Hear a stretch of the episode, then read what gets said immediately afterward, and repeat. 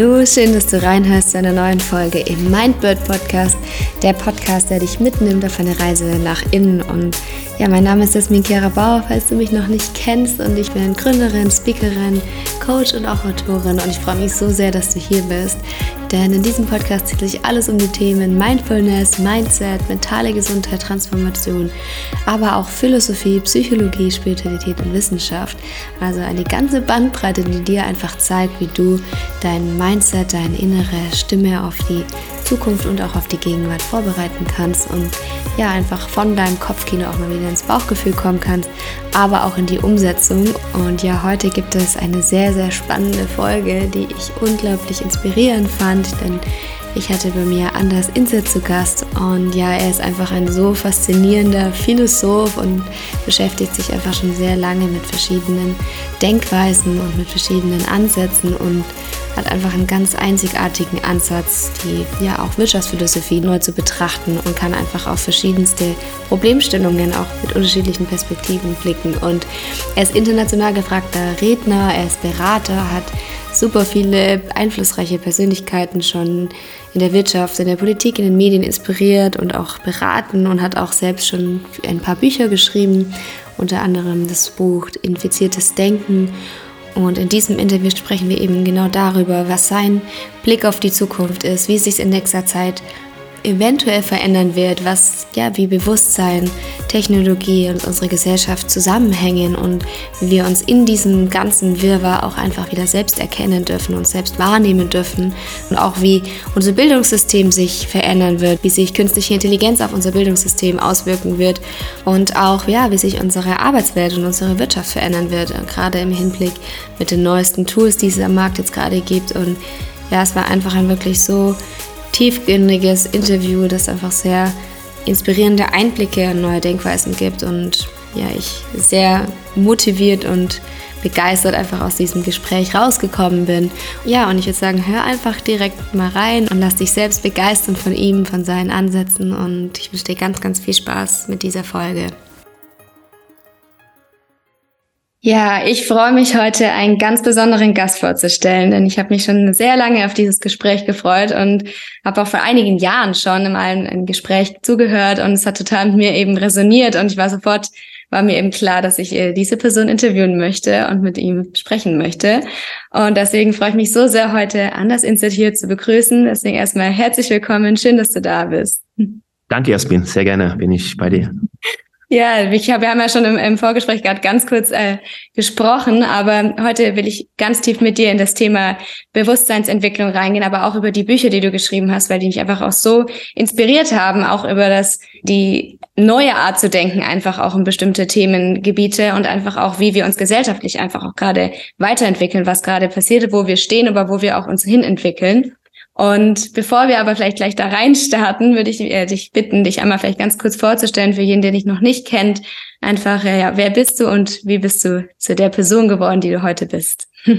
Ja, klar, gerne. Ähm, ja, ich bin gebürtige Norweger, habe früher sehr viel in der Wirtschaft gemacht, habe eine Agentur gehabt, kleine Investments gemacht in Tech-Unternehmen, ähm, habe nebenbei auch Handball gespielt, jahrelang äh, Leistungssport mit Team und eine sehr schöne Zeit gehabt, um da einfach die verschiedenen Facetten auch des Unternehmertums auch kennenzulernen, die Höhen, Tiefen, habe Folge gespürt, habe Misserfolge und äh, haben nebenbei immer wieder sehr viel gelesen, habe mich sehr für die Philosophie interessiert, auch die deutsche Sprache, die ich da auch mit dem Umzug aus Norwegen auch sehr gerne lernen wollte, weil ich wollte auch die alten klassische Werke der Philosophie auch in ihrer Ursprungssprache lesen, weil es war immer für mich so, dass die Magie, und das sehen wir heute auch mit der künstlichen Intelligenz, dass diese Nuancen, diese Kleinigkeiten, dass das immer noch Dinge sind, wo es Unterscheidungsmerkmale gibt zur Technologie. Und das war damals schon so. Und als die ersten Übersetzungstools kamen, wurde halt klar, dass viele Übersetzungen waren identisch, aber gab es halt Stellen, und das merke ich ja bei, mein, bei mir auch in meinen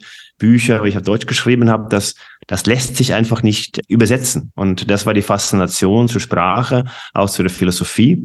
Und irgendwann mal habe ich gemerkt, dass diese permanente turbokapitalistische Jag nach äh, Anerkennung von außen, dass es eigentlich mit mir nichts gemacht hat. Es war nicht so das wo es mir was gegeben hat. Und es war nicht so, dass es irgendwie so eine radikale Umschwankung war oder ich habe was Neues, ein Ziel, sondern ich habe angefangen loszulassen von den Dingen, die mich zurückgehalten haben oder mich gestört haben und habe dann irgendwann mal dazu gekommen, dass ich da sagte, okay, was, was machst du jetzt? Ja, du, du hast lange Wirtschaft gemacht, du verstehst, du hast die Management, Leadership Strukturen studiert und Innenleben von Unternehmen gesehen und interessierst für die Philosophie.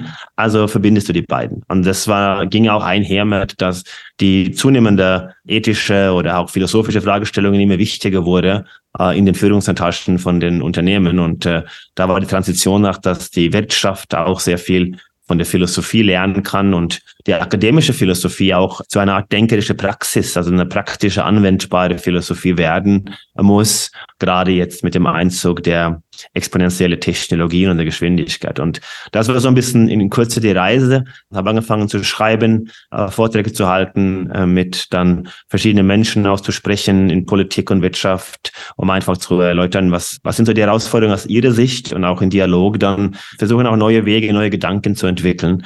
Und bin heute am Anfang dieser Reise. Ich interessiere mich sehr für Bildung und für Lernen, ich interessiere mich auch total viel, natürlich sehr, sehr viel auch für die Technologie. Und von daher bin ich jeden Tag, stehe ich früh auf und bin neugierig, möchte lernen. Und deswegen ist es so, ich bin nichts geworden, aber ich versuche zu sein. Das ist nichts, was ich irgendwie suche und nachstrebe. Klar, man hat kurzfristige Ziele und Projekte, aber das ist so die Reise. Und ich sage es immer, ich bin noch immer noch ganz am Anfang dieser Reise. Ja, Total schön. Es ist ja auch immer eine Momentaufnahme, ne, wie man, wo man gerade steht und zu der Person geworden ist, die es jetzt gerade da ist. Und es ist auch so, ist so spannend, finde ich auch gerade bei Philosophie, eben sich eben auch mit verschiedenen Fragestellungen zu beschäftigen und zu merken, vielleicht habe ich momentan irgendwie in, in die Richtung eine, eine Meinung oder vielleicht auch eine Realität, so wie ich das Ganze betrachte und bekomme dann eben nochmal neue Blickwinkel darauf und dann kann sich auch bestimmte Richtungen oder Perspektiven halt auch wieder verändern oder einfach auch weiterentwickeln. Und ich glaube, das ist das Schöne, weil es halt einfach genau ja, man einfach da merkt, man ist einfach immer sein Leben lang äh, Studierender und äh, kann da immer sich weiter ähm, bilden und einfach die Perspektiven mit aufnehmen. Ja, das ist, das ist spannend, weil wir werden in, in Schulen auch Wissen vermittelt. Und das ist ja eine Absolutheit, eine Manifestierung von Daten. Und was wir jetzt erkennen, ist, dass es in Zukunft nie wieder um Wissen gehen wird. Also wir kriegen eine äh, kostenfreie Allwissenheit und das Thema Verstehen, die Dynamik im Leben. Wir sprechen über Begrifflichkeiten, aber haben uns nicht Gedanken darüber gemacht, was sie für uns bedeuten. Wir, wir, wir hinterfragen nicht unsere eigenen Annahmen. Im Kern unser metaphysisches Verständnis ist die Quantenphysik. Das ist eine unvollständige Theorie, eine unvollständige Verständnis für unser Universum. Wir haben spirituelle und östliche Philosophien, Buddhismus, die auch in einer Dynamik als Grundlage haben, eine immer wiederkehrende und eine Unendlichkeit, die natürlich für Menschen sehr schwer zu greifen ist. Im Leben versuchen wir Lösungen, wir versuchen Antworten, aber was wir eigentlich anstreben, ist ein Fortschritt. Also nicht nur auf der materialistischen Ebene, sondern allgemein Fortschritt, Wachstum als Mensch. Und es ist immer was Dynamisches. Wir haben immer Rückschläge, die wir meistern müssen. Und das ist eine Art, ein Weg zu besseren Problemen. Also wir lösen keine Endlichkeit, sondern wir streben Fortschritt durch bessere Probleme. Und in der Präzision der Beschreibung des Problems können wir uns annähern. Und das ist nie absolut. Aber wir halten halt dann sehr schnell an Begrifflichkeiten wie die Wirtschaft, die Politik. Aber wir haben uns nicht wirklich Gedanken gemacht, was es heißt, weil klar, die Demokratie oder die Politik ist ganz anders heute als vor 100 Jahren. Und diese Dynamik ist die Grundlage, zumindest mal immer noch, beruhend auf einer Annahme, dass es so etwas wie eine Realität gibt. Also da kann man ja anfangen. Aber danach manifestieren wir unsere Annahmen und die gilt es immer wieder zu hinterfragen. Eine Homöostase ist ein statisches System und das auch ein Todessystem. Und wir ähm, erleben eine Art Lebendigkeit, das heißt, wir haben es mit einer Homöodynamik zu tun. Also eine immer wiederkehrende Unendlichkeit. Und das Schöne daran ist, wenn du dich dann die Meditation und die östliche philosophische Richtungen anschaust, dann ist es sehr nah an der Metaphysik, an der Quantenphysik. Das ist gar nicht so weit auseinander, weil es geht eben darum, dass wir manifestieren für das Absolute. Das heißt, wir haben auf der einen Seite das Wissen, also das, das was die Realität, die wir glauben, dass es gibt äh, eine Art aufklärischer Ansatz, sondern haben es dynamischer und es steht immer miteinander in Verbindung. Und das ist auch ein Teil der Quantenphysik. Wenn die Welle kollabiert, dann bleibt sie nicht manifestiert in ein etwas, in eine Absolutheit, sondern es steht ein neuer Teil der Potentialität. Und deswegen ist es immer Dynamik, Und das fasziniert mich total. Und ja, natürlich ab und zu äh, nehme ich ein Glas und glaube, dass es ein Glas ist und verhalte mich auch so, als gäbe es etwas. Ähm, alles andere ist natürlich sehr anstrengend. Aber wenn wir ehrlich sind, dann ist es sehr schwierig, irgendwas zu wissen. Aber es gibt natürlich Annahmen, die man treffen kann und darauf kann man eine wie auch immer geartete Wahrnehmung über unsere Welt dann bauen für sich. Ja. Mhm. Ja, und das finde ich so spannend und du bist auch schon gerade ein bisschen drauf eingegangen. So auf dem einen, wir sind eine sehr starke Wissensgesellschaft oder haben uns zumindest zu einer Wissensgesellschaft hinentwickelt und jetzt kommen neue Tools, die uns vielleicht in der nahen Zukunft auch schon im Bereich Wissen zumindest ablösen werden.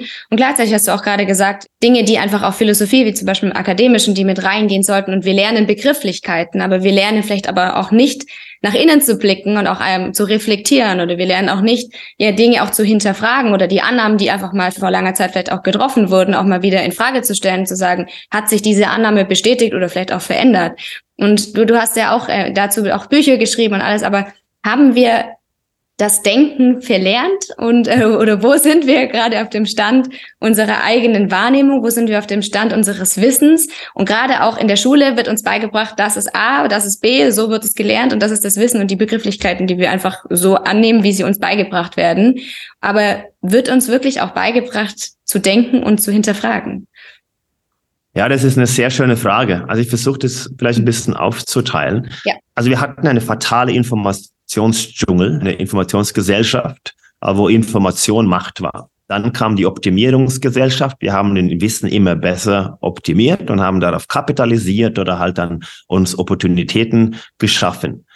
Das Wissen, diese Wissensgesellschaft kann nicht unser Ziel sein, weil Wissen beruht auf einer Validierung der Vergangenheit. Das ist die Theorien, auf dem die Annahmen, die wir vorhin hatten. Und das war in der Geschichte der Menschheit gab es verschiedene Sprünge und wir Menschen hatten dann nach Freud hatten wir narzisstische Kränkungen. Die erste war die kopernikanische Wende von Kopernikus. Wir dachten, wir waren Zentrum des Universums und dann stellte sich heraus, wir sind ein insignifikanten Planeten irgendwo am Rande eines unendliches Universums.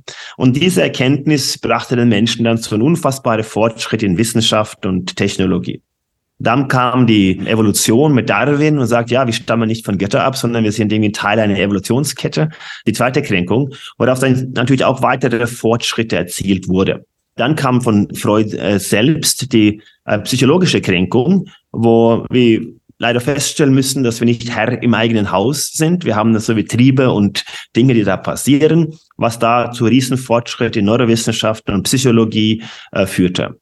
Heute haben wir es mit einer letzten rassistischen Kränkung zu tun, wo wir nicht mehr äh, der Grundlage von der Schöpferische, also vom Göttlichen, oder ist eine Art Kreationismus, sondern wir schaffen selbst das Göttliche aus der Maschine. Also wir streben Göttseligkeit, Glückseligkeit und Unsterblichkeit an und meinen, dass wir Menschen was übergeordnet, etwas höher, also wie, dass wir Menschen mit unserem Intellekt unsere eigenen Schöpfer kreieren können. Das ist so der, der, der Sinnbild. Und das führt natürlich dazu, dass wenn wir uns auf das Wissen der Vergangenheit verlassen und versuchen zu optimieren, dann werden wir niemals in irgendeiner Form verstehen, wie die Ergebnisse sind.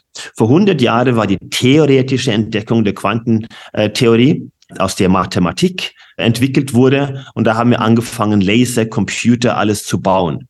Was wir heute sehen, ist, dass erst werden die Dinge gebaut und dann haben wir zumindest mal äh, die Möglichkeit, uns mit dem Thema auseinanderzusetzen und vielleicht auch sogar durch das Geschaffene sogar unser Verständnis für das Universum zu erweitern.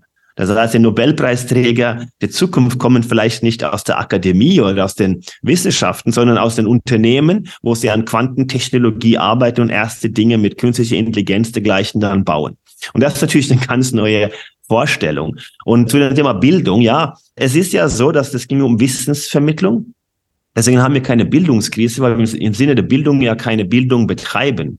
Und spätestens jetzt mit dem Einzug von GBT erkennen wir, dass es nicht um die Antworten geht, sondern es geht darum, die Fragestellung, die, die besseren Fragen zu stellen und auch dann den Verständnis für, vom Inhalten zu gewinnen. Wir dachten ja, die Technologie greift die Billiglohnjobs an.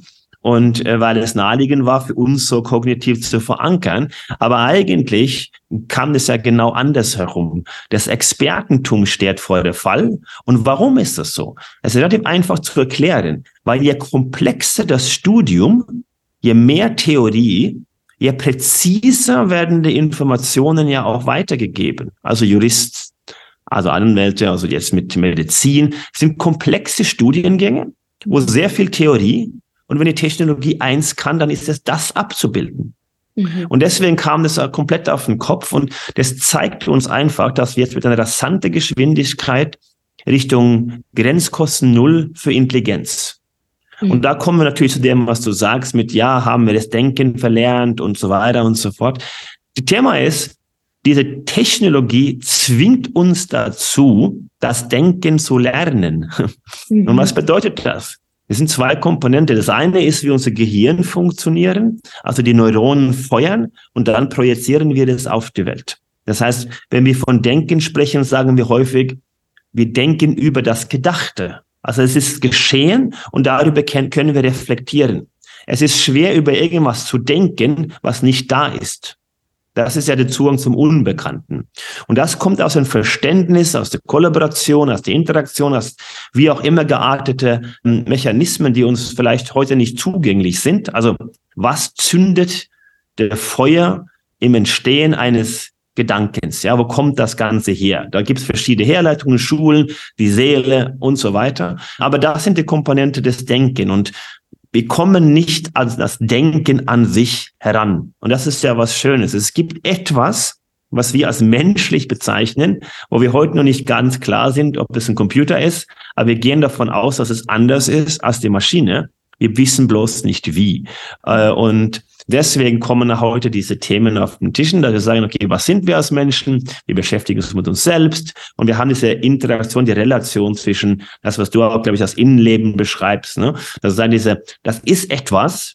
Wir haben eine, eine Art Qualia, eine Wahrnehmung über unsere eigene Wahrnehmung. Mhm. Aber die Herausforderung bleibt, wenn wir immer nur von Reaktion und Triebe und von Optimierung von außen gesteuert sind, dann trainieren wir das irgendwann mal ab. Das heißt, wenn wir auch den Gehirn nachbauen und die Biologie nachbauen, haben wir dann einen Menschen oder mhm. haben eine Identität, der sich nicht vom Menschen zu unterscheiden ist. Also wir können das gleiche Gespräch führen. Ich weiß nicht, ob du bewusst bist, aber ich gehe davon aus. Mhm. Aber mit der Maschine können wir das gleiche Gespräch führen und es fühlt sich total echt an, aber gegenüber sitzt jemanden, wo alles identisch ist, aber die Lichter sind auch an, aber es ist niemand zu Hause, die sie wahrnimmt.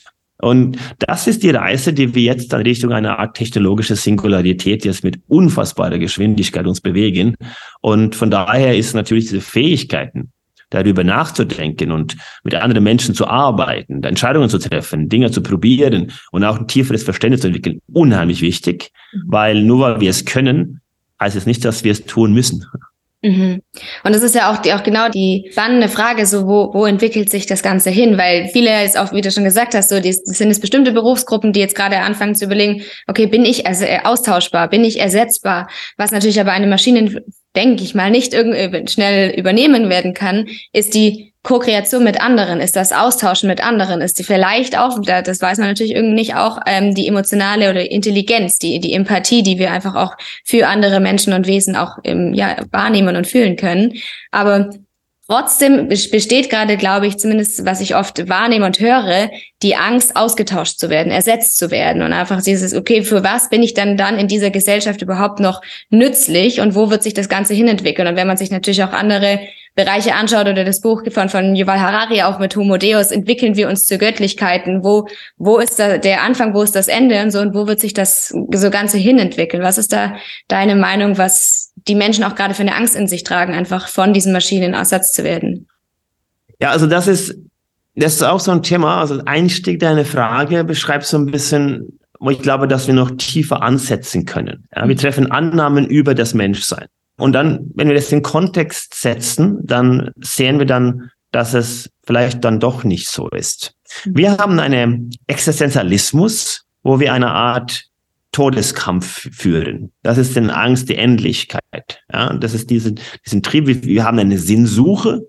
Mhm. Wir streben nach etwas und wir haben den Angst gegen der Endlichkeit. Mit der Technologie kommt die Komponente der Untotigkeit. Das heißt, wir sind da, aber nicht anwesend, was eine ganz neue äh, Thema ist. Und nehmen auf das Beispiel von einem großartigen Philosophen namens Jack Sparrow, Captain Jack Sparrow, und äh, sein Vater, Captain Teague, gespielt von Keith Richards in Pirates of the Caribbean. Er sagt dann in der Szene äh, so in etwa, das Trick ist nicht für immer zu leben, Jackie. Das Trick ist möglichst lange mit dir selbst zu leben. Das heißt, wir kommen jetzt in so eine Art Sinngebung, wo wir nicht die Ängste, sondern wir müssen herausfinden, was macht uns Spaß, wo habe ich eine Wahrnehmung, wo lerne ich, wo wachse ich. Und das steht im Kontext dann mit den Möglichkeiten, die jetzt entstehen. Weil wo ich nicht mitgehe, ist, wenn wir es mal ansetzen und sagen, ja, wir haben eine Empathie. Weil das ist eine Frage, ja. Da kann ich ja dich fragen, ja, was ist Empathie? Ja. Also was ist die Endstadium von Empathie? Wo entscheidet sich der Unempathische von dem Empathischen? Ja. Gibt es da ein KPI? Gibt es einen Parameter? Was wir eigentlich meinen ist, ist, dass wir streben, weniger unempathisch zu sein.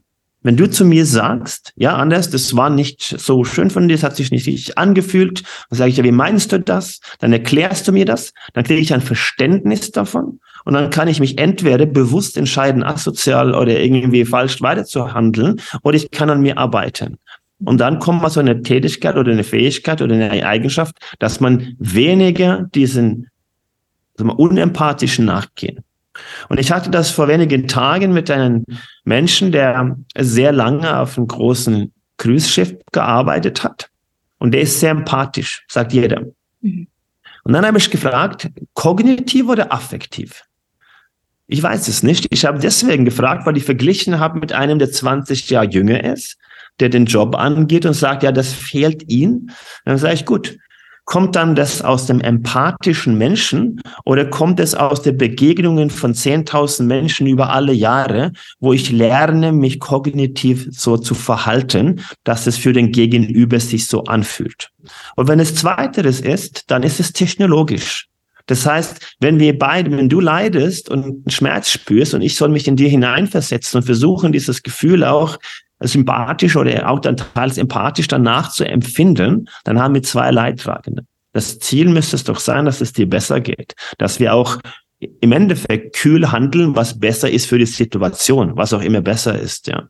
Das heißt, die affektive, emotionale Mensch ist vielleicht für die Situation nicht gut. Ähm, heißt nicht, dass diese auch teilweise negative und äh, Emotionen falsch sind. Das heißt nur, dass wenn wir das situationsbedingt betrachten wollen, müssen wir sagen, was ist der Zustand, den wir erreichen wollen. Und dann kommen wir häufig zur Konklusion, dass ein kognitive Empathie, wie auch immer das ist, besser ist als eine, Empa eine, eine affektive Empathie. Und dann sind wir beim Roboter. Aber das könnte der Roboter super machen. Er kann uns perfekt scannen, kann uns perfektes Ergebnis liefern, wenn wir wissen, was der Zustand ist, der empathischer macht. Und da haben wir eine Sache von den Menschsein ja quasi obsolet gemacht. Und da können wir bei alle Gefühle da durchspielen. Wenn du Gänsehaut spürst, kannst du es einfach nicht so weggänzen. Also es gibt in der tiefen Meditation natürlich die Steuerung auf eine andere Ebene. Das ist mir nicht zugänglich. Aber der normale Bürger sagt, Gänsehaut kommt und dann kann ich das einfach nicht per Knopfdruck machen. Und das ist, wenn ein Roboter dir Gänsehaut gibt, dann kannst du nicht sagen, Du kannst ja nicht gegen argumentieren. Ja. Das heißt, da möchte ich, dass die Menschen, wenn die solche Aussagen treffen und sagt, der Mensch soll sich auf das Wesentliche konzentrieren. Was ist dann? Mhm. Und wenn du dann auf die Grundprinzipien deines eigenen Verständnisses gehst und alle diese unangenehmen, langweiligen, trägen und teilweise sehr, sehr lange ähm, Fragestellungen äh, nachgehst, dann kommst du irgendwo an, wo du sagst, was ist für dich wesentlich? Und das kann sich unterscheiden unter den Menschen. Und dann strebst du danach und dann gibst du das Leben einen Sinn. Dann suchst du nicht, dann bist du nicht im Vergleichen. Und dann bist du ja eigentlich sehr nah an der Grundlage der, der Meditation oder spirituelle Praxen. Aber das kannst du dann auch kognitiv machen. Und dann kommst du in die Philosophie und auch eben die Technologie. Dann kommst du zu dem gleichen Thema.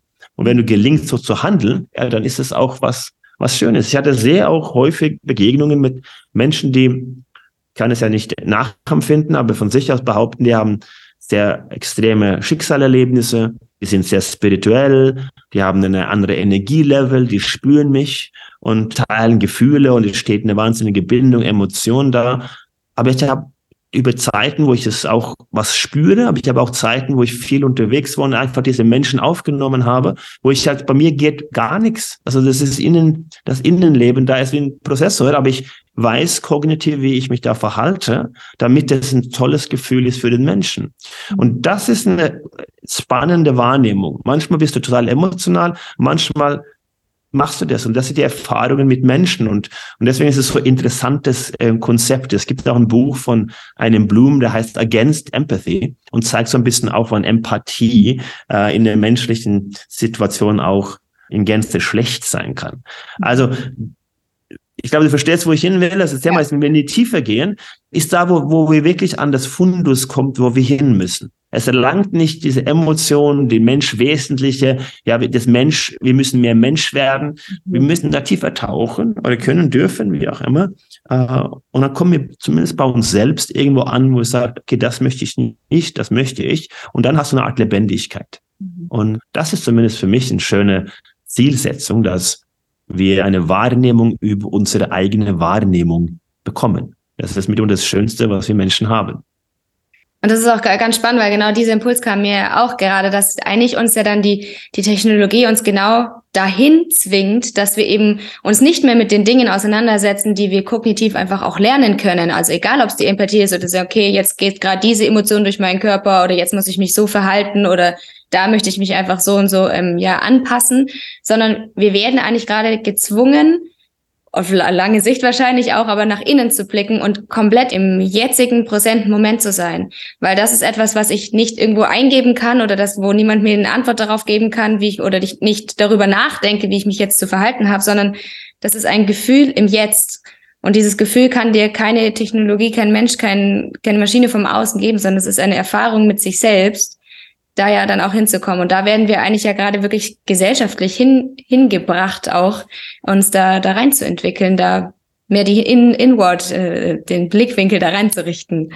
Es öffnet sogar, öffnet zumindest mal die Möglichkeit dazu, aber es ist nicht gegeben. Also alle, wir sprechen ja sehr stark von dem 1984 dystopischen George Orwellischen Szenario, die Überwachungsstaat und die Kontrolle und die Verbietung. Das ist gar nicht so das Problem. Es gibt eine viel ältere Dystopie von Aldous Huxley und auch von Neil Postman, der ein Buch geschrieben in den 80ern, die konsumieren uns zu Tode.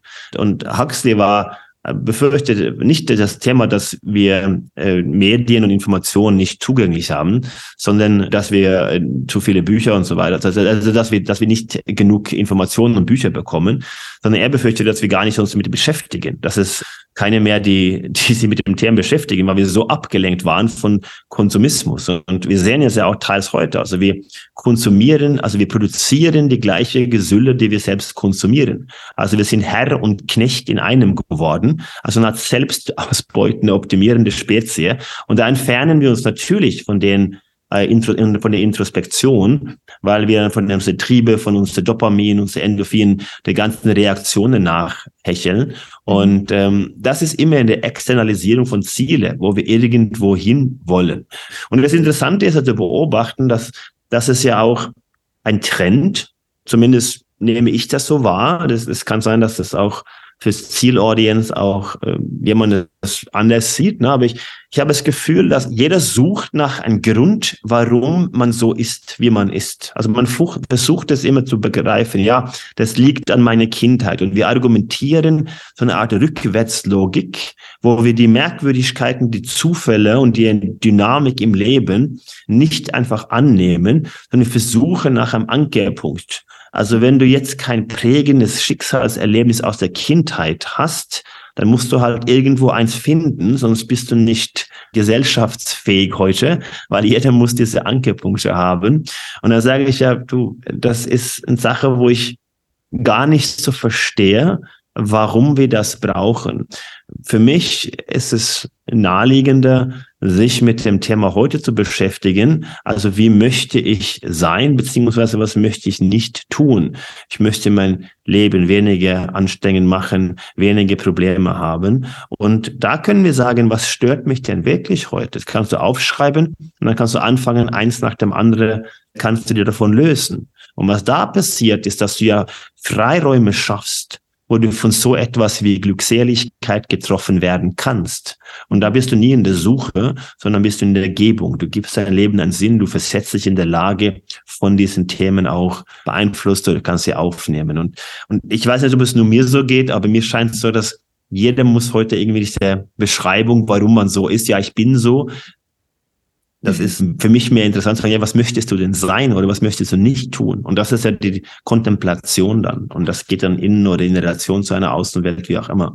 Und ja, das, das habe ich die letzten Jahre extremst beobachtet, dass es halt sehr so, so Mainstream geworden ist, nach dieser prägenden Ereignisse zu suchen. Ja, und glaubst du, dass das vielleicht damit auch zusammenhängt, dass wir als, als Menschen immer versuchen, eigentlich den Schmerz zu vermeiden und versuchen, dem Schmerz aus dem Weg zu gehen und dadurch, dass unsere Probleme, sage ich mal, vielleicht auch ein, ein Stück weit für im, im Individuellen vielleicht geringer geworden sind als noch vor Jahrzehnten, Jahrhunderten, dass wir angefangen haben, eben andere Probleme zu kreieren, weil der Mensch einfach gar nicht ohne Probleme sein kann, ohne sich weiterzuentwickeln und sich dadurch natürlich auch Wege sucht. Und das kann natürlich sein, indem man in der Kindheit oder sonst versucht, um den Schmerz eben vollends loszulassen, um eben, wie du es gerade auch genannt hast, die Momente dieser Glückseligkeit zu erlangen, die eigentlich aber auch immer nur für einen Moment sind und auch nicht äh, für immer andauernd und mhm. auch nicht erreichbar für eine konstante Zeit. Ja, also das ist eine sehr spannende Thematik, wo ich auch sehr viel drüber nachgedacht habe tatsächlich. Und ich glaube, dass es viele Dynamiken sind. Das waren zweifelsohne Menschen, die während der Corona-Zeit äh, gelitten haben, äh, verstehen wir nicht falsch. Ähm, aber wenn wir es historisch äh, in, in, in ein Vergleich setzen, ähm, was ja eigentlich nie geht, aber nehmen wir alleine das, was wir die spanische Grippe nannten, ja, wo, keine Ahnung, 50, 70 Millionen, die Menschen kamen aus dem Ersten Weltkrieg, dann kam diese Grippewelle, es dauerte 25 Jahre, bis man Impfstoffe hatte, man hat sich über Jahre mit dem Tod auseinandergesetzt und sagt, wenn wir das vergleichen, also wenn ich überlege, und jetzt spreche ich nur von der Masse an Menschen, die ich den letzten Monate beobachte, die zwei Jahre lang wenig Ausgaben hatten und ein Konto voll hatten, ein Grund auch unsere Inflation, dass wir unsere vollgebrachten Gehälter, die wir nicht ausgeben könnten, also von gastronomischen Angebote bis Urlaub. Also das ist ja ein Vergleich zu früher. Also ich weiß ja bei mir, ja, also bis ich im Ausland in Urlaub war, das hat sich eine unfassbare Entwicklung. Das heißt, das ist, wie sagen, wir brauchen mehr Resilienz. Ich weiß nicht, ob wir ob, ob das dann die, die Themen sind. Ja, wenn du 1900 geboren wärst, dann hast du ein Leben lang nur mit solchen Themen zu tun. Existenzieller Kampf Tag und Nacht und auf eine ganz andere Ebene ähm, als das, was wir in einer Wohlstandsgesellschaft erleben. Und das andere ist ja, dass dann auf der anderen Seite kommunikativ wird alles zur Krise. Alles muss eine Krise sein und wir werden dann taub und numm für die Krisen. Also es ist kein Unterschied zwischen äh, die kleine Krise zu Hause wie ein Klimakrise oder ein, ein, Krieg letzten Endes. Wir haben keine Wahrnehmung und wenn diese Sensationen einander nicht übertreffen, dann werden wir müde davon, weil es einfach zu viel, wir können es nicht verarbeiten. Mhm. Und das, glaube ich, ist, glaube ich, sehr ungesund. Und alle diese Reize, das ist alles ein Extrem, das ist für den Menschen, dass wir dann müde und untätig werden. Und da steht eine wahnsinnige Spannung zwischen dem, was du machen müsstest und dem, was du gerade fühlst. Mhm. Und das siehst du heute auch junge Menschen, die glauben nicht an Eigenheim, die glauben nicht an Zukunft, die fangen an zu zocken. Die zocken, weil die jetzt eine riesen Spaltung zwischen da, wo sie gerne wären und da, wo sie sind. Und diese Bearbeit, da jetzt rein zu investieren, dem wird dann entgegengehalten, dass wir dann halt, ja, wir müssen es ausgleichen und wir müssen Balance und das ist ja alles schön. Aber dennoch gibt es genug Menschen, die so nicht fühlen und dann steht in einer wahnsinnige Vergleich zwischen unfassbar suggerierte Bilder bei Instagram und Konten und Autos und haben noch und diesen Vergleich. Und das, glaube ich, auch für die, für die psychische sagen wir, Lage der Gesellschaft ein, ein, ein tickende Zeitbombe, insbesondere bei Männern so 30 bis 40, wo er merkt, okay, jetzt kann ich bald nicht mehr zocken, jetzt brauche ich die eine Entscheidung, es war heute, die dann mit Frauen konfrontiert werden, die nicht mehr dann die, die Rolle wie früher hatten oder den Lebenspartner, wo die sagen, ja, die Lebenspartner, äh, wie auch immer, äh, Geschlecht, haben dann eine eigene Karriere, haben eigene Möglichkeiten, die Sexualität auszuleben, ihre Karriere nachzugehen und so weiter und so fort. Und es trifft, glaube ich, aktuell sehr stark den, den jungen Mann und der wird unsicher und untätig und müde und hat auch niemanden, mit dem er spricht. Das hat man an den Studien in den USA ge gezeigt auch, wie die enge Freundschaft, wo man über alles spricht, wie das äh, nachgegangen ist. Gut, jetzt hast du GBT, das ist wahrscheinlich der beste Freund, der kann ich da alles beantworten. Aber ich glaube, das ist eine mentale Ist-Aufnahme, äh, die kann sich natürlich ändern, durch Technologie auch, aber das ist eine Sache, wo ich auch ein bisschen kritisch beobachte, dass wir ja gar nicht so, so, so leistungsstark und Resilienz sein können. Das macht mir ein bisschen Sorgen, weil ich glaube, es kommt eine Zeit, wo ganz viele sich ganz viel anstrengen müssen. Und das klingt ja wie eine Bedrohung, aber eigentlich ist es was Schönes, weil wenn du was leistest, wenn du was tust, dann schaffst du ja auch was. Du nimmst was wahr, du lernst was, ja. Äh, klar, wir können jetzt sagen, wir haben eine ökonomische Struktur mit Roboter arbeiten, wir haben Grundeinkommen, keine Ahnung, aber was machen wir dann? Ja, mhm. wir können uns jeden Tag wegbeamen, auch okay. Ja, aber ich finde ja diese Realität ganz cool. Ich brauche ja keine andere äh, virtuelle Welt, wo ich das gleiche Problem dann projiziere. Ne? Und von daher, da, da bin ich schon auch sehr optimistisch, weil technologisch sehr viel auch geht, in der Medizin auch, aber auch so ein bisschen auch skeptisch, wie es wirklich die Gesundheit der Menschen geht. Ja. Und, und glaubst du, dass sich dadurch auch unsere, ich sag mal, Wohlstandsgesellschaft oder auch unsere Kapitalismusgesellschaft, dass die sich da hingegen auch verändern wird, weil wir einfach auch die, dass sich da einfach Dinge auch verschieben, auch Annahmen, also auch allein schon durch die, die Generationen, wie du es jetzt auch gesagt hast, es wird sich vielleicht auch bei den jüngeren Generationen auch verändern. Äh, und gleichzeitig werden, wird uns natürlich auch viel durch diese neue Welt, durch, durch diese digitale Welt auch vorgespielt, so da müssen wir hin oder das sollten wir erreichen, aber gleichzeitig haben wir die Realität, wo es eben ganz anders aussieht und wo auch einfach auch die Leistung gar nicht so in der Hinsicht erbracht wird, um da auf diesem Bild auch dem dann zu entsprechen. Also entwickeln wir uns weg von einer Wohlstandsgesellschaft, wird sich das dahingehend verändern oder wird sie sich einfach nur in sich verändern und bleibt aber an sich die in diese Form? Also ich glaube, dass für mich müsste das Ziel sein, Wohlstand für alle. Weil es scheint ein Narrativ ist, auch wenn wir anfangen, jetzt uns geistig in, in neue Richtungen zu orientieren, das ist auch teilweise auch heute ein Wohlstandsphänomen, dass wir uns das überhaupt erlauben können. Aber wenn wir wirklich da zurückgehen, so 100, 200 Jahre, ich weiß nicht, wie viele wirklich da bereit wäre. Also wer, wer würde, wann ging es uns besser als heute? Und da spreche ich nicht von Materialismus, ja, lebe, wie lange wir leben, wie viele überleben und so weiter. Wir haben ganz viele arme Menschen und die werden immer versuchen, aus der Armut zu kommen. Das heißt, die kämpfen und das führt zu Instabilität. Er sei denn, wir tragen alle dafür Sorge, dass mehr Menschen Wohlstand in der Form erleben können. Das heißt ja im Umkehrschluss für mich, dass der Kapitalismus der Mechanismus ist, mit dem wir das machen können. Das heißt, dass der Kapitalismus in, in Rohform nicht vielleicht gut ist, was ein endliches Szenario ist. Also muss der Kapitalismus humaner werden. Ich glaube, es ist also eine ökosoziale Marktwirtschaft, die wird sozial durch den Leistungsbetrag aus der Wirtschaft. Also wenn es ökonomisch stabil ist, gibt es weniger Aufstand, dann können wir uns um soziale Themen auch kümmern. Wohlstand führt zur Bildung und nicht andersherum. Gapminder Foundation, Hans Rostling, der leider früh verstorben ist, hat uns da aufgezeichnet, wie wir Klimathematik auch angehen können, indem wir möglichst schnell möglichst viele Menschen aus der Armut heben, damit mehr Menschen an Fortschritt arbeiten. Das heißt, ich glaube nicht, dass der Kapitalismus immer schlecht ist. Im Gegenteil, ich glaube, dass technologischer Fortschritt und Fortschritt in der Wissenschaft die Grundlage ist, um Armut, Gesundheit, und vor allem Klima, dass das der große Hebel ist. Mhm. Ich glaube nicht, dass wir uns genug limitieren werden, wenn drei, vier Milliarden Menschen dazukommen, die auch so konsumieren wollen wie wir. Und da braucht man neue Technologien.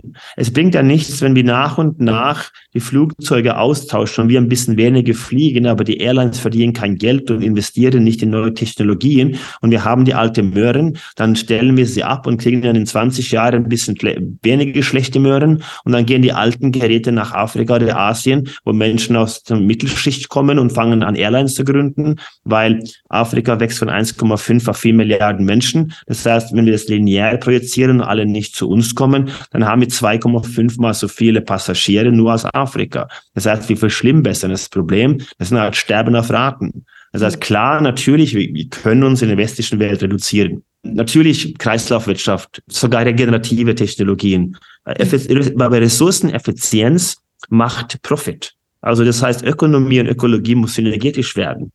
Mhm. Und das ist ein Unternehmer, sagt heute, ja, ich will Effizienz und dann habe ich Profit, dann kann ich wachsen. Und ich glaube, dass zwei Sachen zusammenspielen. Mhm. Ich habe sehr viele Menschen, die hohe Vermögen haben, die sehr bewusst leben und überhaupt nicht verschwenderisch. Es ist nicht gesagt, dass es da das Problem liegt. Ich mhm. glaube, wenn wir einen Wohlstand haben und erkennen, dass Materialismus uns nicht glücklich macht, dass zu viel Besitz auch ermüdet, dann fangen wir an, auch für die Gesellschaft zu arbeiten. Mhm. Und meinst du, dass es dann, oder wo, wo ist der, der, der größere Hebel? Ist es bei der, bei der Person selbst, die dann anfängt zu sagen, okay, Materialismus ist nicht alles und ich könnte mich da einfach in, in meinem eigenen Mindset auch hinterfragen und mein, mein Lifestyle vielleicht auch dahingegen verändern? Oder ist es vielleicht auch genau da anzusetzen bei den, bei den Firmen, bei den Vorständen, bei den, den Unter UnternehmerInnen dieser Welt, die einfach einen, einen Hebel haben, einfach auch viele Menschen damit zu beeinflussen, allein durch das, was sie tun mit ihrer Firma, mit ihrem Unternehmen. Und das ist ja auch, glaube ich, auch ein Teil deiner, deiner Arbeit, dass du auch sagst, wie du sagst, Philosophie, Philosophie auch mit in, in die Unternehmenswelt zu bringen, da auch anzusetzen, dass vielleicht auch mehr Startups oder noch mehr Firmen kommen, die sich in, mit diesen Thematiken eben auch auseinandersetzen. Gleichzeitig aber auch in alten Strukturen, die einfach schon sehr lange bestehen, einfach da das, das Wissen und das Mindset auch dahin zu verändern und zu schulen. Hm. Ja, und dann kommen wir zum zweiten Punkt, was ich da erwähnen wollte. Und da schließt sich der Kreis zum Thema der Bildung. Ja. Mhm. Ähm, ich glaube, dass die Bildung für sechsjährige Kinder die gleiche sein muss wie für 60-jährige Vorstände. Äh, und das ist die Fähigkeit zu lernen. Ja. Und was wir machen, wir versuchen ein nicht genau beschriebenes Problem mit einer Lösung zu begegnen. Mhm. Wirtschaft ist böse, Unternehmen sind böse, also machen wir Social Business. Mhm. Nichts gegen die Social Business Unternehmer, die sind toll aber die schöpfen nicht ihr wahres Potenzial, weil die sind eigentlich Unternehmer. Ja? Wir glauben, dass es eine Lösung ist, aber es ist eine Lösung außerhalb der Wirtschaft. Und wenn es dann eine soziale Business gibt, müsste es ja eine asoziale Firma geben. Gibt es per Definition sicher auch, aber es gibt kein Unternehmen, mir bekannt zumindest, der das als Ziel hat. Auf der Webseite alle Mitarbeiter, wir wollen die asozialste Firma der Welt werden. Es gibt auch keine Investmentgesellschaft, die auf ihr Ziel auf der Webseite schreiben, wir sind die destruktive Investmentfirma der Welt. Also entweder wir versuchen, alle Gelder zu vernichten, damit keiner was verdient, oder wir versuchen, möglichst viel Zerstörung für den Planeten. Solche Firmen gibt es nicht, aber wir haben die Antidote geschaffen mit Impact Investment. Also mhm. welches Investment soll nicht einen Impact haben? Und dann erkennen wir sehr schnell, dass Dadurch lösen wir nichts, weil es nicht Impact gibt. Es gibt kein Nachhaltig. Das ist immer in Relation zu etwas. Das heißt, wir müssen an das Problem arbeiten. Und das ist die Wirtschaft selbst. Weil wenn eine Kenntnis beim Unternehmen entsteht, dass du hier zerstörerisch unterwegs bist und du das als Mensch wahrnimmst, dann sind die Menschen, die meisten Menschen nicht jeden Tag bewusst asozial oder bewusst zerstörerisch. Der Mensch ist im Grunde gut. Und da haben wir natürlich eine ethische Grundlage und eine Bildungsthematik, wo wir lernen, so zu denken. Und da können wir näher an das wirkliche Problem kommen. Wir kennen alle die Herausforderung mit Avocados, die dort wachsen, wo kein Wasser ist. Und das ist kein Ersatz. Und wenn wir dann die Rechnung machen, wie viele Tiere wir damit töten, dann müssen wir auch verstehen, ja, was ist jetzt besser, die ganze Tiere und das Ökosystem dort, wo die Avocadobäume sind, zu zerstören und nachhaltig die ganze äh, System in Schwank zu bringen oder halt den, den Schwein ums Eck, wenn man so will, ja. Und das ist nicht, trivial zu beantworten, was da richtig und falsch ist. Und das ist die Herausforderung, weil das sehr komplexe Themen sind. Aber wir springen sehr schnell auf eine Lösung, die sich dann herauskristallisiert, dass sie schwer ist zu greifen. Und deswegen werden diese Begrifflichkeiten, die wir dann postulieren, wir werden so Hype. Mhm. Und dann irgendwann werden sie so Unwort. Sustainability, mit einem Anglizismus Purpose, ja, was ist der Sinn von Purpose? Wir nehmen Anglizismen auf, das wird populär, aber hat das wirklich den Hebel, das Potenzial? Ich weiß es nicht. Da kommt halt, alle machen Impact Investment, weil sonst bist du nicht cool. Dann hast du das Wort, weil du kein Unterscheidungsmerkmal. Das heißt, meine Auffassung ist, dass wir ans Problem arbeiten müssen und das ist ein Bildungsthema. Mhm. Und dann kommen wir zum Erkenntnis, dass wir eigentlich ja besser werden wollen für die Menschheit, dass wir in Relation zu anderen Menschen stehen, wir haben Abhängigkeiten, wir kennen diese, dann haben wir diese Interdependenz. Ich bin, weil du bist, wir hängen zusammen. Wir müssen da nicht die Welt retten, sondern es geht um das Fortbestehen von den Menschen. Wir sind doch die einzigen von uns, die das wahrnehmen. Und dann lernen wir, anders über die Sachen zu denken. Und ich glaube, dass das der größte oder einer der größten Hebel sind für Verhaltensveränderung. Der andere, was ich glaube, ist bessere Produkte. Wenn die Menschen Incentive haben für Verhaltensveränderung, wirkt das viel stärker als die Bedrohung. Und das sehen wir insbesondere bei der Klima. Wenn alles eine Krise ist, irgendwann bist du dann taub. Dann machst du was und dann sagst du, ja, aber einmal im Jahr kann ich doch auch zum Sabbatical auf Bali fliegen, ja. Und dann hast du halt natürlich, wenn du das halt auf alle Menschen auf dem Planeten machst, dann hast du immer noch nicht das Problem verstanden. Und das Problem ist nicht, dass wir in der Luft reisen. Das Problem ist die Technologie, mit der wir reisen. Und dann sagen wir, okay, gäbe es eine Möglichkeit, eine Technologie zu bauen? Ja, aber es ist sehr teuer. Das muss jemand investieren. Dann bist du wieder bei der Ökonomie. Mhm. Theoretisch könntest du heute schon Geräte herstellen, die CO2 aus der Luft saugt, während sie dann fährt. Du hast die ersten Boote gesehen, die heute Plastik aus den Meeren saugen und in Energie umwandeln. Mhm. Das gibt es alles. Und es ist eine Frage der Skalierung und die Investierung. Deswegen ist der Wirtschaftskapitalismus sicherlich ein sehr, sehr großer Hebel für einen eindeutigen, rascheren Wandel hin zu wie auch immer geartete, gesundere, nachhaltigere Welt als heute. Aber natürlich mit dieser Geschwindigkeit kommen dann auch da neue Risiken auf. Und ja, diese Absolutheit ist für mich das, das die größte Herausforderung, dass jeder eine Meinung hat und die ist absolut. Und äh, da haben wir so ein bisschen Redefreiheit und Meinungsfreiheit verwechselt, weil die Meinung verpflichtet. Wenn ich eine Meinung habe, dann, dann muss die sehr, sehr gut überlegt und begründet werden. Deswegen tue ich mir so schwer mit Meinungen, weil ich bin bei sehr vielem agnostisch. Ich mute mir das nicht zu, weil es zu hohe Komplexitäten sind. Mhm.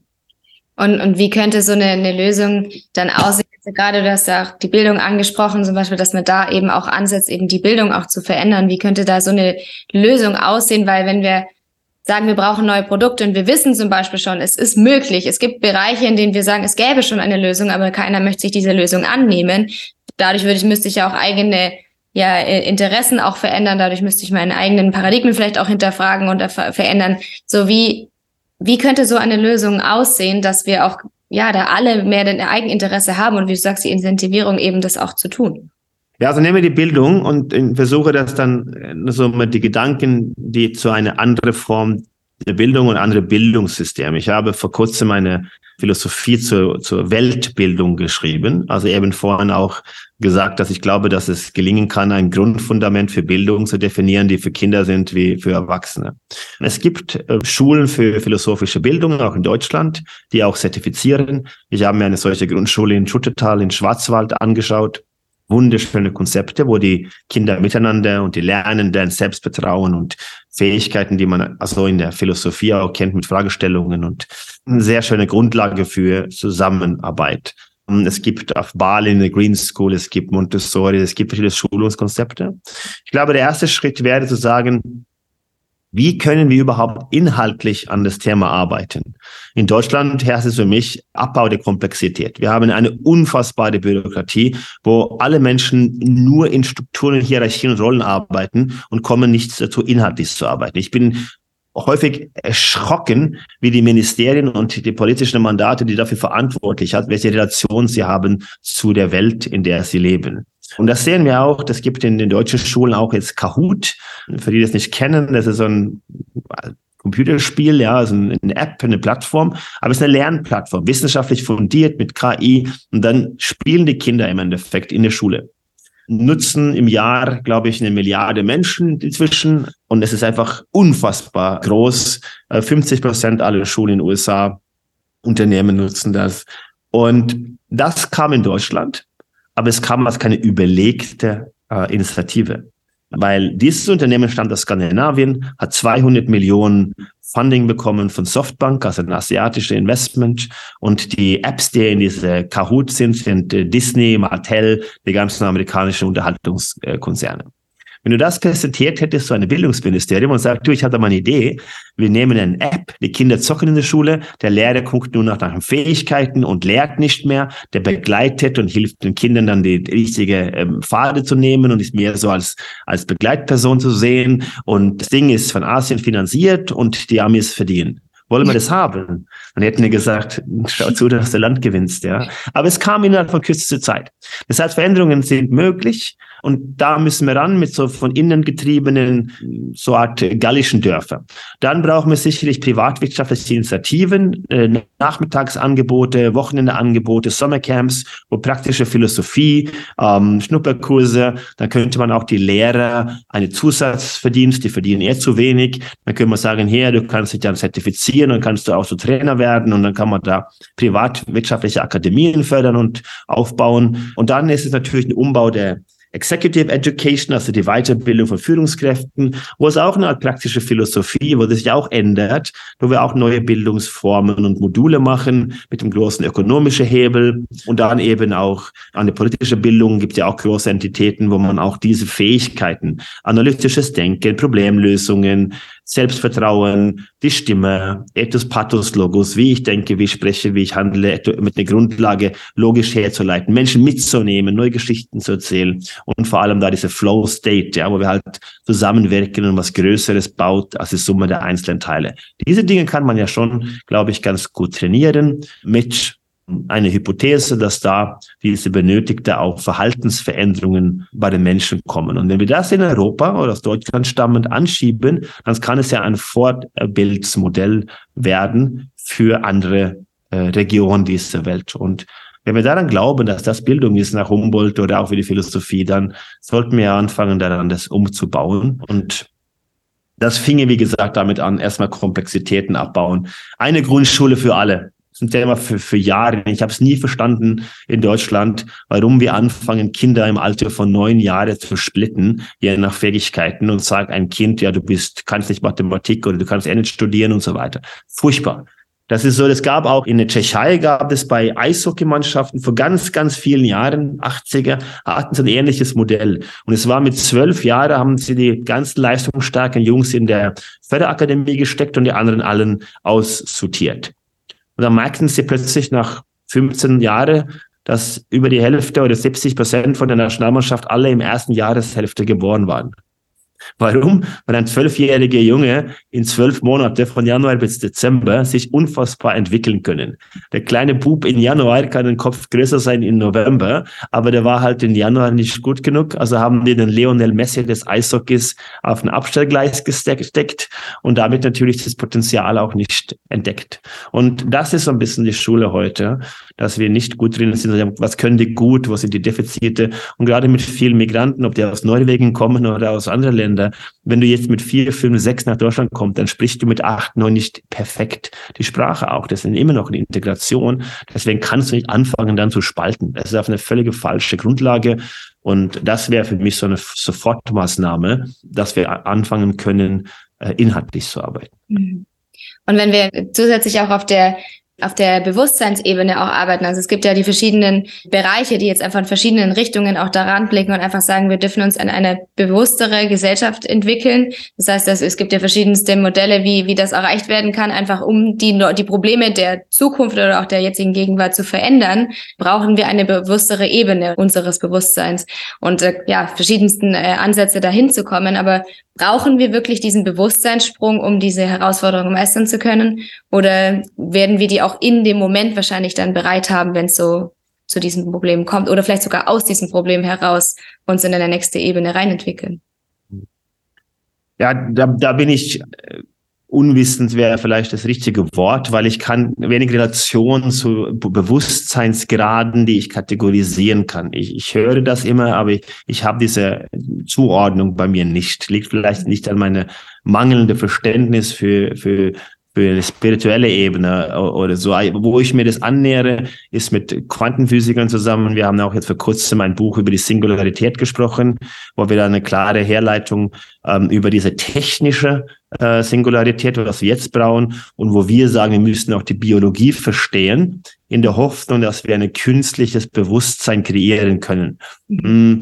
Wenn Bewusstsein an sich was Technologisches ist, dann sind wir Menschen ja auch nur Roboter, dann gibt es ja was nicht, was übergeordnete, dann kann man das auch kategorisieren, dann gibt es eine Absolutheit, das unterliegt ja eine wie auch immer geartete funktionelle oder materialistische, physikalistische ähm, Realität.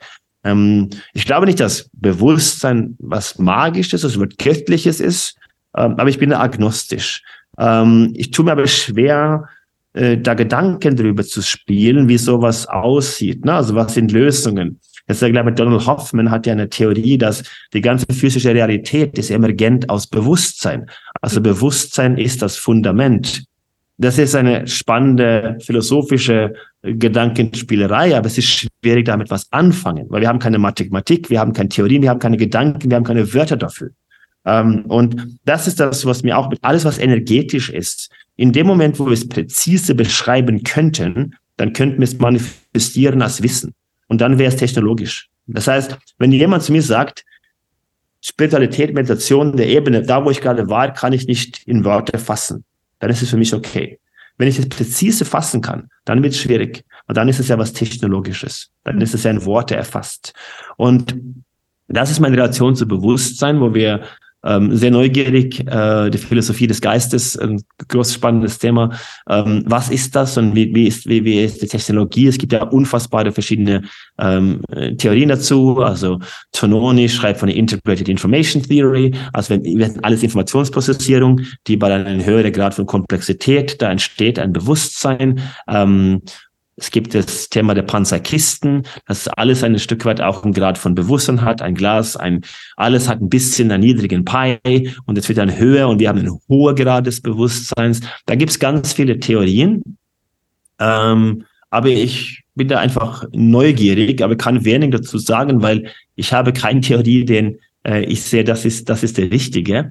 Mhm. Und äh, ich hoffe, dass ähm, wir das nicht so schnell finden, weil ich glaube, für mich ist das ein wesentlicher Punkt äh, im Unbekannten. Mhm. Ähm, diese wunderschöne Reise ins Nirgendwo, was das ist für uns, für unsere menschliche Journey, die Zeit, die wir hier haben, ist ja genau dieses Ungewissheit ähm, und das noch nicht zu wissen, genau was wir sind. Das glaube ich auch Teil der, der wichtigen Elemente, die wir, die wir haben. Und das ist ja im Endeffekt auch in Relation zu Menschen. Ja, das ist also wenn wenn eine Liebesbeziehung zwischen zwei Menschen auf eine Datenvalidierung beruht, dann wird die Liebe ja leblos. Mhm. Und die Lebendigkeit ist für uns was ganz Wichtiges. Und deswegen ist das so Relation. Es ist ja, eine Liebe ist ein Zukunftsversprechen. Das ist ja Mangel an Informationen, das, was ich nicht weiß.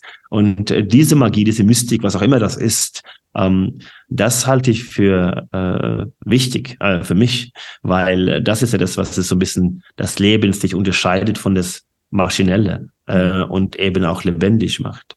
Ja. Ja, das ist das Schöne, dass die, die Liebe zum, zum Unwissenden ist äh, essentiell auch für unsere eigene Erfahrung. Und ja, ich, ich könnte noch hunderte von Fragen stellen, aber ich glaube, wir sind langsam schon fast über der Zeit. Deswegen würde ich dir gerne noch zum Abschluss zwei ähm, meine Abschlussfragen stellen. Ähm, und zwar die erste wäre, wenn du jetzt die Möglichkeit hättest, dein jüngeres Ich zu treffen, vielleicht genau bevor du gestartet bist, auch dich für Philosophie zu interessieren, was würdest du dir selbst mit auf den Weg geben? Ich glaube, dass ich heute gar kein anderer Weg wählen würde. Ähm, das wäre ja eine, eine Empfehlung, ähm, da früh auf Themen, die ich heute erkannt habe, einzuwirken. Ähm, das wäre dann ein bewusster, in Gänze ähm, Karriereweg.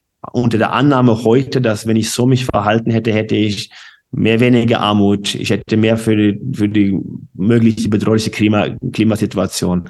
Ähm, und ich wüsste nicht, wie ich das in jungen Jahren hätte anders angehen können. Ähm, ein einfacher Weg wäre, äh, lege äh, Geld an bei den Dingen, die mich heute sehr vermögend gemacht hätte, in Bill Gates Sphären, aber da könnte ich sich heute noch mehr bewegen mit dem Kapital, dem mir heute dann zur Verfügung stünde. Ähm, das ist wahrscheinlich das, das Einzige, wo ich sage, wenn ich heute mehr Mittel äh, und da auch mehr Menschen mitnehmen könnte oder in Sachen investieren könnte, wo ich glaube, dass das ist ähm, hilfreich für Menschen, denen es nicht so gut geht, ähm, dann wäre das sicherlich eine, eine einfache Trick, mhm. ähm, weil sicherlich hätte ich nicht mehr Wohlstand für mich äh, ergattert dann über die Jahre, sondern es wäre einfach nur ein unfassbar großen Kopf an Möglichkeiten, um ähm, ganz viel an diese technologische und gesundheitliche Themen für andere Menschen zu arbeiten.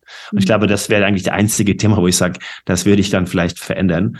Ähm, aber ansonsten würde das ja ähm, in Retrospektive auch irgendwie sagen, du musst irgendwo hingehen, Junge. Und mhm. das ist ja das, was was ich heute erkenne, dass mhm. ich versuche, wie gesagt, zu, zu sein und nicht was zu werden. Und da tut mich schwer auch zu sagen, wo ich hin will. Ich bin neugierig, möchte lernen, möchte leben und erleben. Und das ist was Schönes. Ich versuche das möglichst dann auch aus, mal mit auf andere Menschen das auch dann, ja, auch, dass es nicht für mich ist, ja. Ja. Ja, ja, schön und spannend auch da eben auch eigentlich nicht einzugreifen in, in der Vergangenheit. Aber ähm, wenn du dir dann noch vorstellst, du würdest dein hundertjähriges Ich treffen, was würdest du dir, würdest du dann gerne hören, was andere durch dich gelernt haben? Und das ist eine sehr schöne Frage. Ähm, ich finde es immer schön, wenn Menschen zitieren oder auf die Gedanken aufgreifen und, und damit spielen. Und ähm, das wird stärker, dass, dass gerade dieses ähm, dieses Verständnis für das Dynamische, ähm, dass ähm, es mir gelingt, den Menschen zu erklären, was ich meine. Ähm, und dass jemand mir widerspricht, dass es nicht so ist. Also, dass man von der Wissen, von der Absolutheit erklärt, dass es nicht um diese Dynamik geht, dass es nicht um den Fortschritt und nicht um diese Themen. Und das heißt, eine Art Retrospektive oder eine Art äh, Anerkennung wäre das sicherlich, wenn wir Menschen dann diese Dynamik annehmen und fangen an, uns dann jeden Tag ähm, zu verbessern. Das heißt, das Bessern heißt nicht mehr Wohlstand anhaufen, sondern natürlich an große Klimaanlage bauen, wenn das das Ziel ist, oder mehr äh, Zeit mit der Natur, wie auch immer, dass wir da einfach verstehen, das wäre mir ähm, sicherlich eine schöne Sache mit, mit 100. Ähm, und ähm, der andere wäre halt äh, sicherlich äh, Ah, das ist halt die Frage, was will, ne? dass man nochmal so eine weite Reise mal beginnen kann. Dass man sagt, okay, wenn wir von der, von der Altertum jetzt geht, also wenn ihr jetzt so das, das Unendlichkeit und das Unsterblichkeit mit 100 knack und ich liege dann am Sterbebett, dann weiß ich nicht, ob ich das annehmen muss. Aber ich finde Leben ziemlich cool, muss ich sagen. Aber ich glaube, wenn die, wenn das unendlich wäre, dann weiß ich ja nicht, welche Jahre und was will man sich aussuchen. Das ist eine komplexe Sache. Mhm. Aber es wäre sicher ganz cool, noch so eine Chance zu bekommen, nochmal ein bisschen so was zu machen. Ne? Also ich finde die Lebendigkeit ziemlich cool.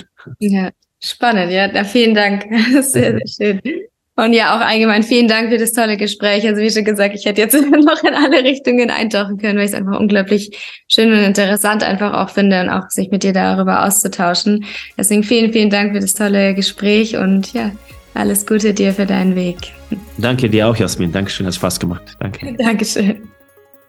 Ich hoffe, dir hat diese Folge gut gefallen. Du konntest viel für dich mitnehmen, hast vielleicht ein paar neue Impulse bekommen, auch ein paar Motivationen, aber vielleicht auch ein paar Hoffnungen, gerade in, in, Zeiten, wo wir einfach auch mit vielen Unsicherheiten konfrontiert werden und viele Menschen sich einfach Sorgen darüber machen und in gewissen Hinsicht vielleicht sogar Angst aufbauen, dass dich dieses Gespräch oder dieses Interview einfach auch motiviert hat, an eine schöne Zukunft zu glauben, an eine Zukunft, die es auch für dich einfach angenehm macht und für dich einfach ein, eine Besserung mit sich bringt und einfach auch gesellschaftlich einen Wandel hervorbringt, der für uns alle gut ist. Und ja, Wenn du Fragen zum Interview hast, wenn du Fragen zu den Themen hast oder dich auch noch mehr mit seinen Werken auseinandersetzen möchtest, dann schreib mir super gerne oder schau in den Show Notes vorbei. Da findest du alle Informationen zu ihm und lass uns da gerne auch in den Austausch treten, uns ja, darüber unterhalten und teile mir gerne deine Meinung zu diesem Thema mit. Es würde mich sehr interessieren und dann würde ich sagen, geht's und dann würde ich sagen, hören wir uns auch schon ganz bald wieder hier im Mindbird Podcast. Bis dann, deine Jasmin.